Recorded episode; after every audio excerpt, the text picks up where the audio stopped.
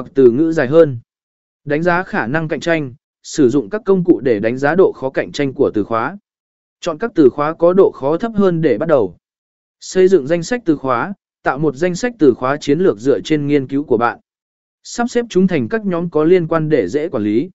Hai xác định đối tượng mục tiêu. Xác định đối tượng mục tiêu là một phần quan trọng của việc xây dựng chiến lược SEO.